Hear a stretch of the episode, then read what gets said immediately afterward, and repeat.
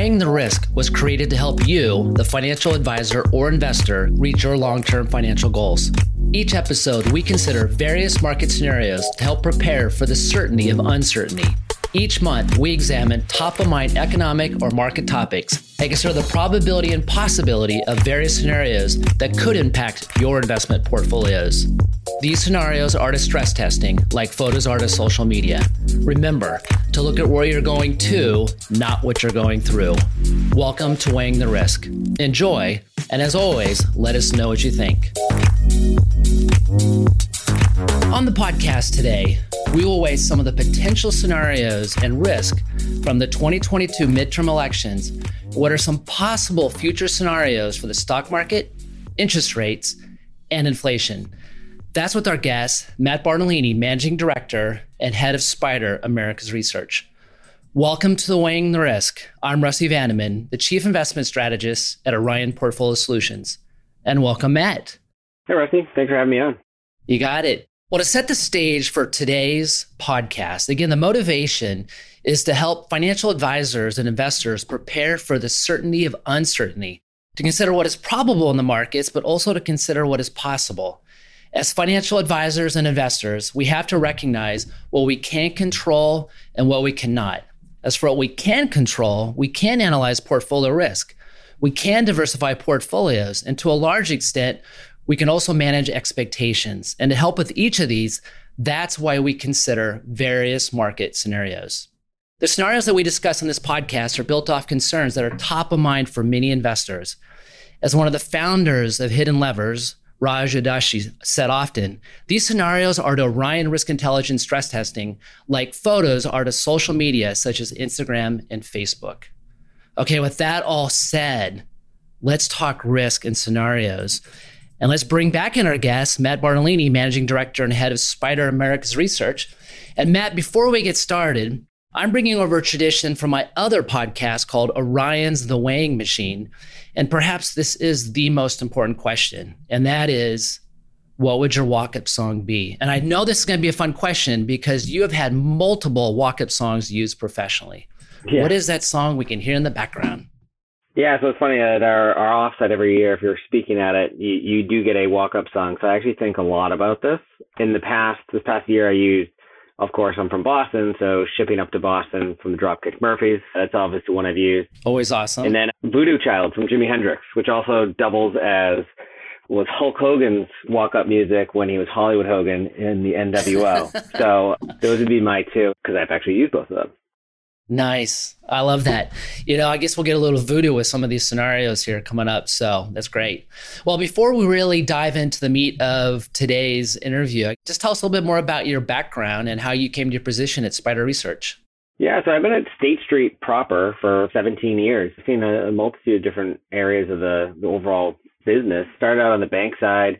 I was actually in the bank side during the financial crisis, which is really interesting. You know, doing a lot of different accounting and custody work back then, and then you know over to the asset management arm, working with the PM teams, and then you know coming over to the ETF business and working on the research team, and then ultimately heading it up and going through all the different background I have of you know accounting and financial management and, and just intellectual curiosity. It was really a natural fit, and ETFs are just you know a great area to be, and we work with a lot of great different clients about you know solving different portfolio objectives too. Yep. How much are you on the road, Matt? Are you on the road a lot talking to advisors and investors? Uh, the virtual road these days, uh, in the last yep. couple of years. But uh, yeah, you know, we travel a, a decent amount. I have a lot of different client discussions through WebExes and Zoom calls now about different portfolio construction topics, particularly given this market environment where you know stocks and bonds on a global basis are both in bear markets, and sort of you know how do you think about the different risks associated with portfolio construction right now, but also where some of the opportunities are uh, and then you know, just some general market commentary too. Definitely on the virtual road these days more than the physical road. Yeah. Cover a lot more ground in some respects doing that. All right. So, well, given this podcast focuses on risk, how do you define risk? How do you think advisors and investors should think about this important topic? So, you know, it's it's kind of like the VIG, right? It's the ante, it's your blind that you pay within poker in terms of getting your return. You, know, you have to assume some risk for some form of return and risks is also around trade offs too. You know, a lot of people right now are going to cash, and that is an associated trade off.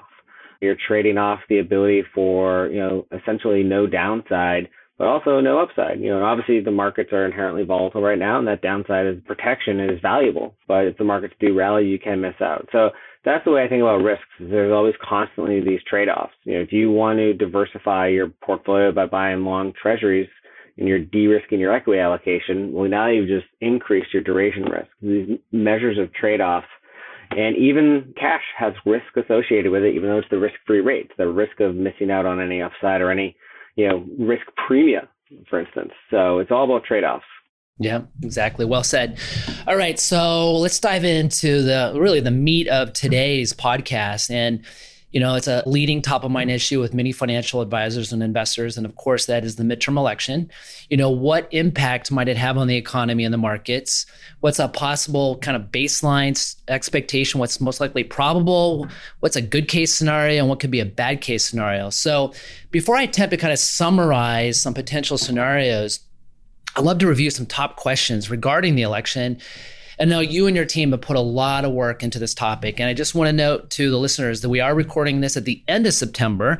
So a lot of this stuff is fluid. But as of the end of the third quarter, I have a handful of questions. And the first one is, is how does the current electoral math look right now? Yeah, so currently the Democrats control 48 seats, Republicans 50 seats, and then there's two independents that caucus with the Democrats. Within the midterms, within the Senate, there are 14 Democrat controlled seats up for reelection, 21 Republican controlled seats. So among those 35 seats, per the Cook Political Report, they basically say there's only three that are essentially toss ups at this point. They, they can go either way. There are about seven that are leaning in the current direction of where they sit. So, you know, there's essentially 10 that could be in the mix, but really just three. And those three toss ups are Georgia, Nevada, and Wisconsin. The House is completely different. You know, every two years you, gotta, you go for reelection, so every single House seat is up for reelection at this point. Right now, the Democrats hold an advantage of 221 to 212. And again, if we go back to that you know, political report, which is a great resource for you know watching election trends, there's 31 seats that are are up for a toss-up, and amid those 31 seats, Republic forecasted also so you have the 31 that are toss-ups, but then there's another 10 that are essentially going to be flipped from Democrat to Republican, which is why the odds right now are that the House is likely to flip. Yeah. So what is sort of like just kind of breaking down some more like the kind of the consensus view right now and how this is all going to play out? Yeah, so you know midterms are generally a referendum on the current president's performance and agenda. Presidents historically lose roughly about 30 seats of their own party within the midterm election. That's been quite consistent throughout time. There's actually only two years, two midterm elections dating back as far as, you know, I think 1914, where that didn't happen, where the incumbent party of the president didn't lose seats. And on average, you know, they lose about 29 to 30. And if we look at Biden's approval rating, again, I'm just using, you know, I'm not making any sort of my own views or what have you. This is just all the data out there. Yep. Biden's approval rating right now, 44%. Uh, and that correlates, if we look at, you know, where a 44% rating would be, that correlates to roughly a 38 seat loss from the Democrats within the House. If we look at what, you know, projections, you know, 538.com, those folks, generic balloting, they only indicate a seven seat loss. So you have on average 30, approval rating says you know in the 40s, and then balloting says about seven. A lot of different error terms associated with that, but they all point in the same direction. It's likely going to be a loss for the Democrats within the House. Within the Senate, the consensus is that of those toss-ups, Wisconsin and Pennsylvania are going to go to Democrats. They'll give the 52 to 48 majority, so Democrats are likely to retain the Senate. When you look at all the odds, whether it's PredictIt or 538, roughly they're projecting Democrats taking or holding on to the Senate and Republicans flipping the House. But projections are projections. And, you know, we saw, I think 538 famously, you know, they projected only a 30% chance of Donald Trump winning the presidency. And obviously that was not in line with the projections. And 538 generally does some pretty good work too. That just yeah. goes to show how hard it is. Fantastic. Hey, work. so a quick tangent question is so I love betting markets. You know, it's not sentiment, it's somebody actually betting. So there's like PredictIt.org. Yeah. What do you think about that? Do you follow it? Do you think it's better than polls, worse than polls, or it's just another data point? It's just another data point. And when thinking about models, always an ensemble picture works best. So you can use polling, you can use look at what 538 does. They have such a huge, robust model process. And then the predicted odds, you know, it's very clear cut. This is what the current public is betting on. There's, you know, polling, there's can be obviously biases to it because you're not polling everybody. Betting, you know, again, it's not everybody betting, but it's those who are betting can, you know, have an impact on it.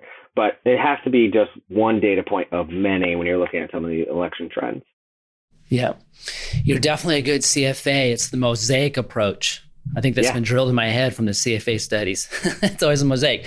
Another quick tangent, just a comment. You know, mm-hmm. obviously we're talking about such an emotional topic, politics, and it's really, I think, tricky for you know for you know you and I to go on the road and talk about it. I was just at a conference last week. I was not on the stage. Two other people were, and they were talking about politics. And one of them was like a political consultant with 50 years experience. And it was fascinating just hearing him talk because every time he mentioned a name, whether it was a Republican or Democrat, you could feel an emotional reaction in the room.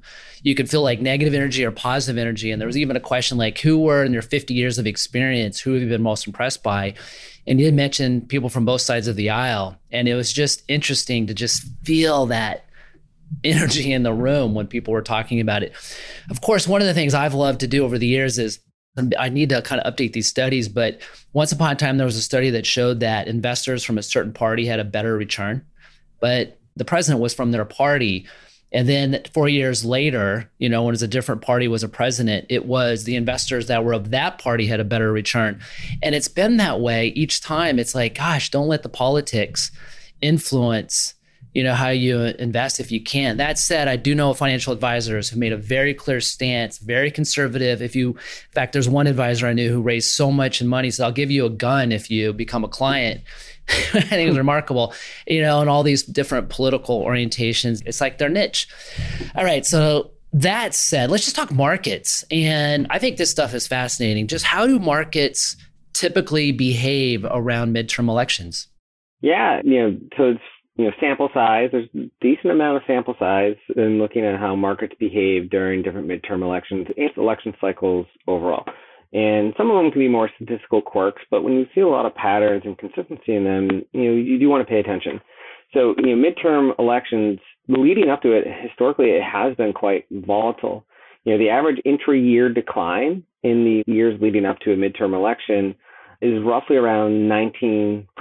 And if you look at all the other years of a presidential term, the average intra-year decline is around 12 to 13%, and that's going all the way back to the 60s. What is interesting is that post the midterms, the average one-year return starting on October 31st of the S&P 500 dating back to the 1960s is about 16%. And that 16% is far greater than your typical rolling one-year return post in October.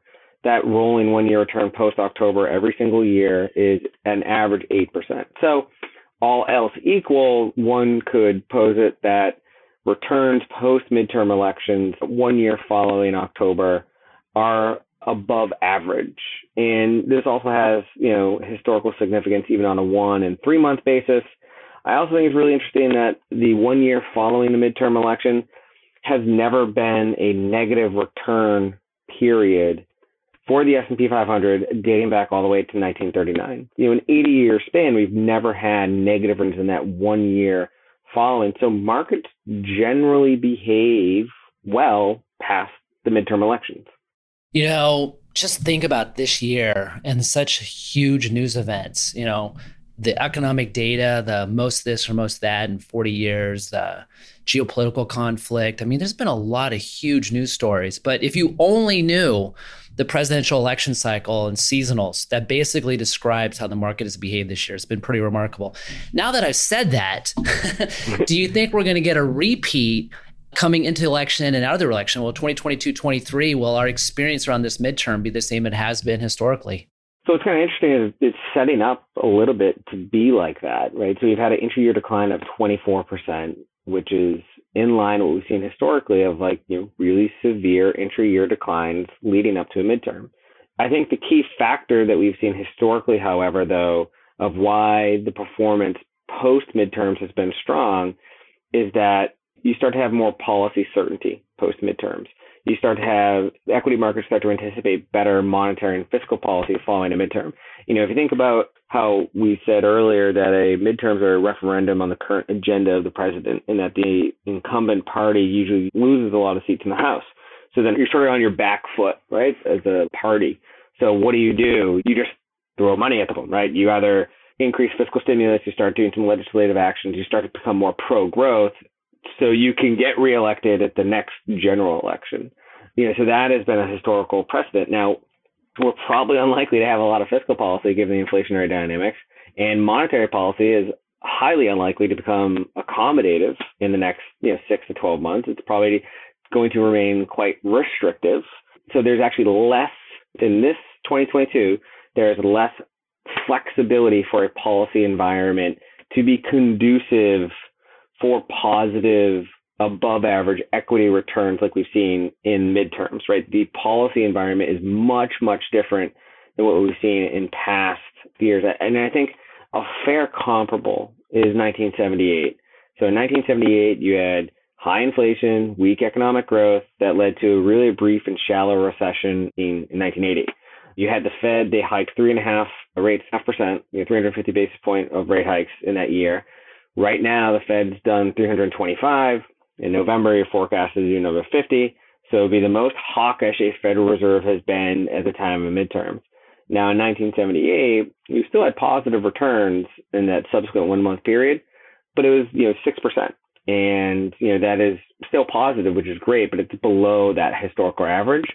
So what to expect going forward. You know, we have an economy that is, you know, there's signposts of a recession. We look at the LEI year over year change, it's negative. You have, you know, waning earning sentiment. You have this impending, you know, fiscal gridlock scenario with a split Congress. So I think the direct impact of midterms will be largely muted. I think the path and pace of the equity markets are going to be, you know, based upon what the economy is doing and what the Federal Reserve does beyond election day. So I think I wouldn't expect that above average market returns. I would sort of expect, you know, either inline average or below average if you're still, you know, anchored on this thesis that equity markets do well past the midterms. Yeah. Okay, I'm going to raise the heat on you a little bit. I mean, I wouldn't say the last one wasn't easy to answer, but to some extent, I want to kind of put the feet to your fire a little bit and ask for now, what about in a scenario if the Republicans sweep? Two questions about that. What are the chances the Republicans could sweep? And if they do, what happens to the markets and economy? Yeah, so right now, you know, again, we'll go back to the great work from 538 you know, it was, like to cite those guys. Right now, it's 30% chance that that could take place, right? So it's still a chance, right? Lloyd Christmas said he's still giving me a chance. and, you know, when looking at it, what does that mean? So we look at it from a sector perspective, you would think that, you know, legacy energy stocks would do well because you'd start to see a pullback in some of the more climate forward initiatives that the current session of Congress has been putting forth. So legacy energy stocks could potentially do well. Healthcare so drug pricing reform included in some of the Inflation Reduction Act, pulling that back is probably going to be really tough, but directionally, with Republicans taking control of both chambers, you know, that could be helpful, you know, because you wouldn't be a, so much momentum in more severe drug pricing reform. You also have the fact that, you know, biotech firms, they do have higher tax rates from a global perspective. So uh, you'd also think the Republicans would really restrict some tax reform. So, you know, healthcare would potentially be another sector alongside legacy energy and then defense. You know, defense spending, I think we would likely see, you know, there's probably going to be some bipartisan support there alongside infrastructure. But as we know, Republicans historically have been a big proponent of increasing defense spending. Defense spending has been declining over the past few years. And then obviously, you know, there'll probably be some saber rattling associated with, you know, China and what they're doing or potentially could be doing associated with you know, the Taiwan Strait. So I think you'd see some positive impacts to defense stocks. And obviously, we still have the Russia Ukraine situation going on, so it's going to be another tailwind associated with defense. So, to summarize, it would be your legacy energy, some infrastructure, defense, and then relative positioning for pharma. Yeah. All right, keep the crystal ball out. So it's the flip side of the coin. What happens if the Democrats sweep, and what are the odds of them doing so? So odds are actually roughly the same, around 30%. Mm. So that's why it's almost, when you read all this research, it kind of seems like a foregone conclusion that it's going to be a split Congress, but there's always that chance. The error term is, is still pretty large at 30%. And you only have a handful of seats that are up for a toss up, so it could go either way. And, you know, we definitely still have a lot of time left before folks go to the ballot box. So from a Democrat perspective, it's the inverse, right? So you'd probably see more clean energy initiatives, more refundable tax credits. I think you'd probably see some more focus on taxes, particularly the buyback tax. You know, that could likely go up. And I think relatively speaking, firms that have a high amount of buybacks would likely be impacted. But relatively, the firms that are focused on dividends would probably do better, right? Like dividend stocks over buyback stocks. I think defense spending still gets, you know, put forth in terms of initiatives. I think there's going to be some bipartisan support again, going back to the China situation, as well as Russia, Ukraine. And then lastly, you know, while Medicaid has been restricted in some states, you've been unable to get federal plans associated with, I think, you know, a dozen or so states. Providing that federal plan for individuals through Medicaid would be part of that fiscal agenda, and that could benefit, you know, your healthcare services firms, your HMOs, your hospitals, and things along those lines. The last one would be around, again, infrastructure. So there's some similarities, but I think on the Democrat side, it'd be more on broadband, water funding, and things along those lines. So I would say, you know, clean energy, defense, healthcare services, dividend stocks, and then low tax sectors like retail or real estate, as opposed to really high tax sectors because there's probably to be more tax reform. You know, it's really remarkable to think about. You know, again, usually midterms, the market starts to do well in October because there's some clarity about who the winners could be. But right now, it's like a coin flip. I mean, the chance of Republican sweep and a Democrat sweep to, you know, it's uh, gridlock. I mean, all of them almost have the same chance. So there could be a lot of volatility in October as these numbers sort of jostle around a little bit. So the last question before I kind of pitch some of my scenario ideas to you for your feedback is are there other market related election topics we should be considering?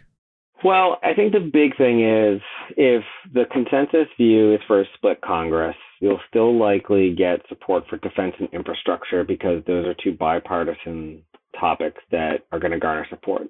The last thing is if we have a split Congress, beware of political theatrics around debt ceiling debate, that's going to come up government shutdowns, that's going to come up. And historically, the headlines are worse than the actual yeah. impact. And so what that does is just creates near-term volatility because, you know, it's both sides eventually figure it out. It just, it takes to the, you know, 1159 at night. But the big deal is, you know, that's just going to add to an already volatile environment. So I still think this idea of being defensively positioned can be helpful even if you have that split Congress, because of those political theatrics, are not going to mitigate volatility. It's likely to stir up short term, near term volatility and negative sentiment. Yeah.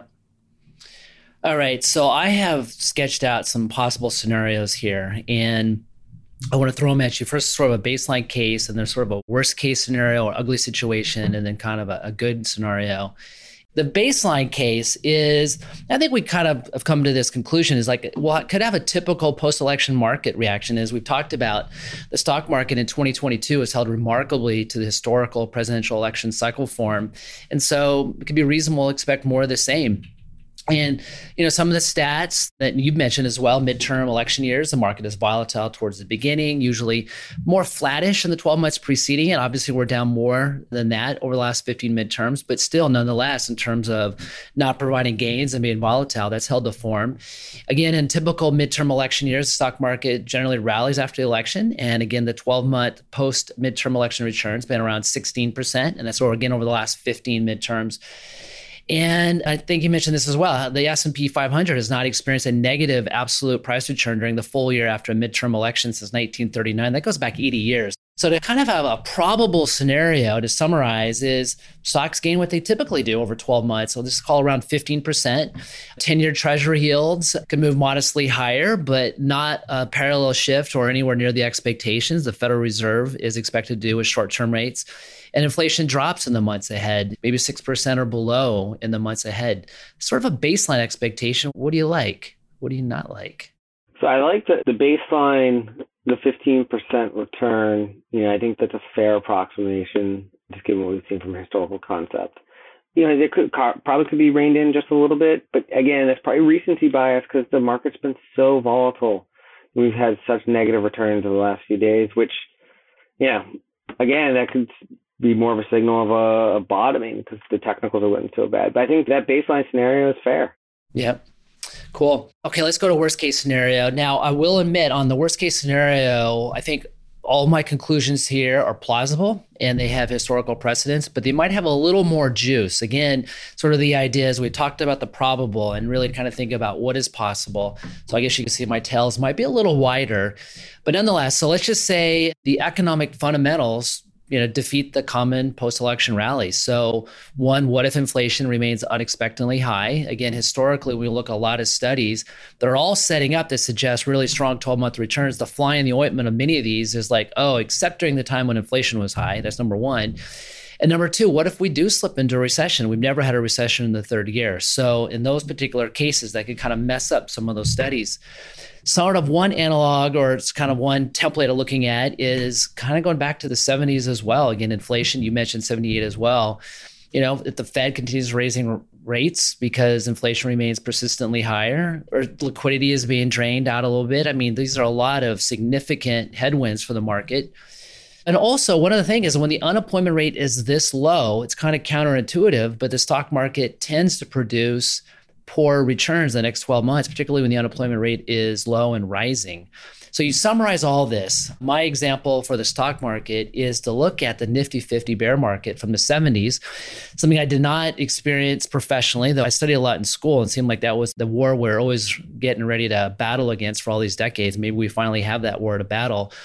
But stocks lost 50%, 50% during that time frame. So if you look at the intraday high that we had here in January and you drop it 50%, that means we'd lose a, approximately another 35% from these levels. Now, if we did have a big loss like that, I would expect that 10 year treasury yields would drop a flight to safety.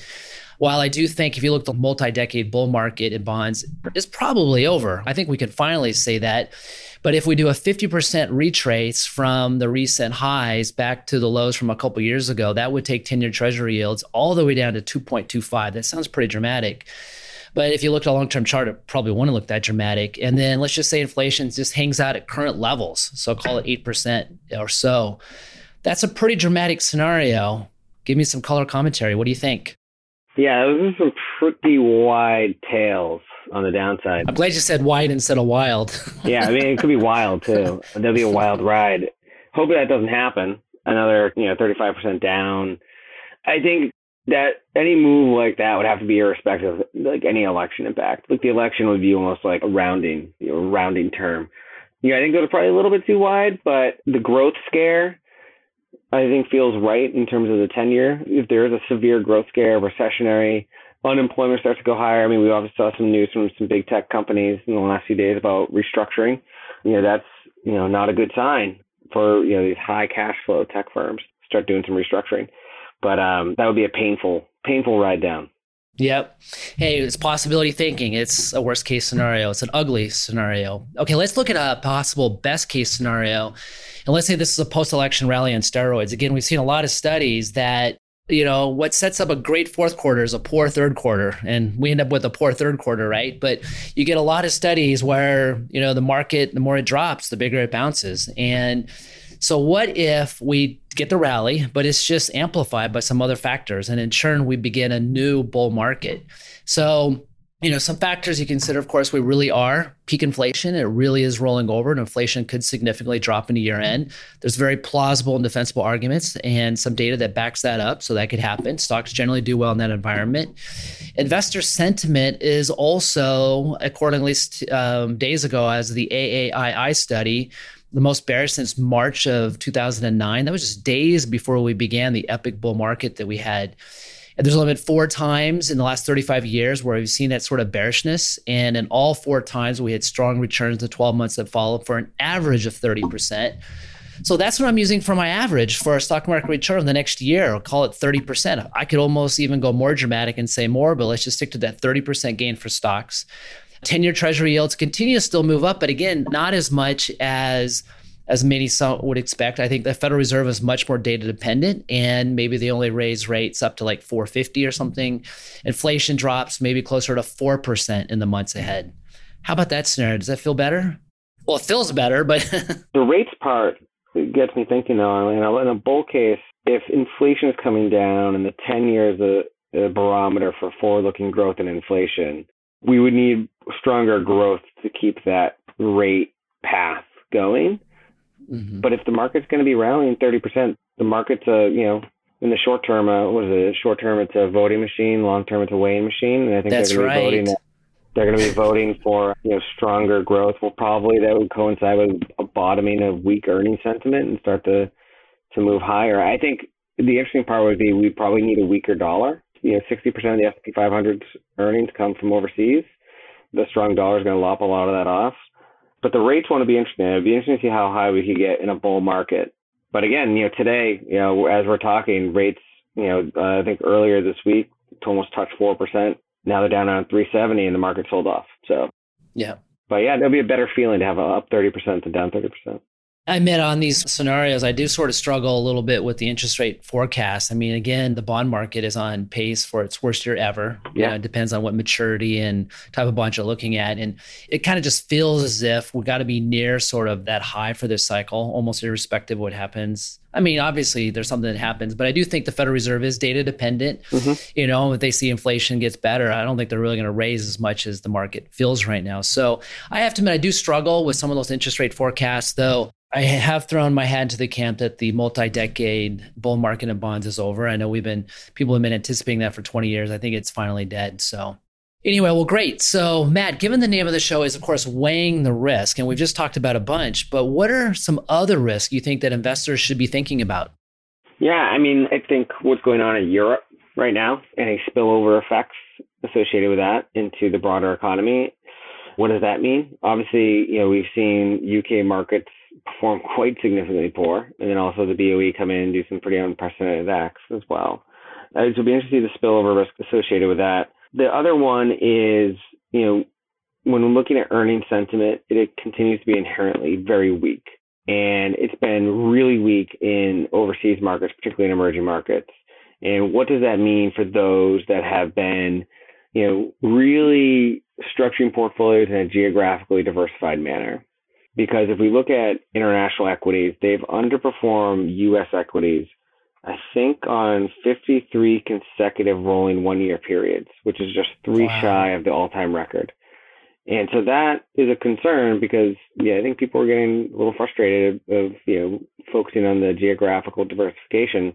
And you know, what does that mean going forward if earnings sentiment continues to be weak over there? Yeah. What about kind of on that point, and this is more of a potential argument for still long term global diversification is that how much weight do you put on the concept of deglobalization right now? A lot of people are really talking that up, and we're sort of at a kind of an inflection point for a lot of the market relationships we've seen over the last few decades. How much do you consider deglobalization as being an impact on kind of impacting relative performance in the years ahead? Yeah, I mean, I think it will, just given the issues we have with supply chains and more of the geopolitical tensions too that we've had, namely with China. Uh, I think that onshoring trend has already begun and is likely to continue. Also, technology, I think, is going to help with the onshoring. Different technology uh, efficiencies in the United States, again, focusing more on home domestic bias. I think that's going to foster more deglobalization. Also, it was interesting from you know the, out of the financial crisis to probably the last you know probably two years ago you had coordinated global monetary policy. And now we do not have coordinated global monetary policy. You have some banks are easing. China is one of them. Japan, other. Uh, you have some that are being extremely restrictive, like the United States. You have some that are doing QE, some that are doing QT. So that aspect, I think, has changed. And so the deglobalization is not just around supply chains and onshoring, but it's also around policy. Yeah personally as a defender of global portfolios and i've taken many questions over the years it does seem like if central bank policy is differing if economic cycles are differing that again maybe we'll see a benefit to international diversification in the years ahead. Anyway so great. One last question just come back to the top question that well there's really two top questions of course and the one is have we really seen peak inflation? And if so how far and how fast can we drop Yeah, I mean, I think we have numerically. That's been proven out. We've dipped now for the past two months, but to say that we've peaked at inflation uncertainty is probably wrong. We still have a significant amount of inflation uncertainty. So while we might be trending lower from a notional perspective on a percentage basis, the amount of uncertainty that's being impacted impacting those numbers has not abated. You still have supply chain issues. You still have obviously what happened with the Nord Stream pipeline that's going to disrupt energy prices. Um, you still have energy prices in terms of crude oil being impacted by what's going on in Russia and Ukraine, as well as you know again general demand trends, and those are big inputs into inflation. You also have mortgage rates that are hitting you know six seven percent, and that's going to impact home prices, rental prices that impact inflation as well. So yeah, we've hit numerically the peak inflation, but peak inflation uncertainty is still there. So it's going to be a significant risk to portfolios going forward because if it, it surprises to the upside, what does that mean for Federal Reserve policy? Surprises to the downside, you know, perhaps the Fed's going to, you know, pump the brakes a little bit and equities can rally off of that. So uncertainty has not, not slowed. Yeah, well said. Well, Matt, thanks for coming on the show. How can listeners stay in touch and learn more about what you're doing at SPDR Research? Yeah, so one of the easiest ways go to ssga.com and go into our ETF section. We have a market trends page where all of our most recent publications are posted. We post weekly, weekly different investment ideas. We have quarterly market outlooks. We also have our chart pack, the monthly economic view. It really sort of takes the temperature of the marketplace, and that's on there. And then, of course, people can also follow me on LinkedIn, regularly posting things on that. Awesome. That's great. And also, for those who want to get more about Orion Risk Intelligence scenarios, you can, as always, still go to the hiddenlevers.com website. And if you go the upper right hand corner, there will be that hamburger menu. And if you go into that, you'll see a scenarios drop down. And in that, there's a lot of cool stuff. So, first of all, you've got a library of all these scenarios, you have a library of all the old war room webinars. You have stress testing tools, and another really cool tool, of course, is the hedging wizard. So, again, some really good resources there. So, again, Matt, thanks for coming on. Again, you know, I've been on the road and I always get great feedback from people who hear your presentations and the insights you're providing. So, and thank you for being nice to me on my scenarios. Yeah, well, it sounds like you just talked to my parents on the road then.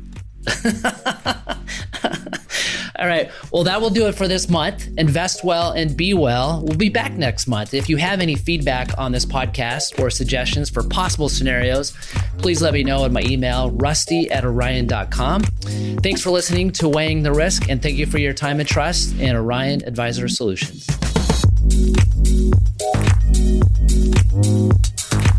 Weighing the Risk is hosted by Rusty Vanneman, Chief Investment Strategist at Orion Advisor Solutions. If you have any feedback or questions about our podcast today, please send me a note at my email address, rusty at orion.com. All opinions expressed on this podcast, including from our podcast guests, are solely their own opinions and don't reflect the opinion of or endorsement by Orion, its affiliate subsidiaries, and its employees. This podcast is for informational purposes only and should not be relied upon as a basis for legal, tax, and investment decisions. The opinions are based upon information that participants consider reliable.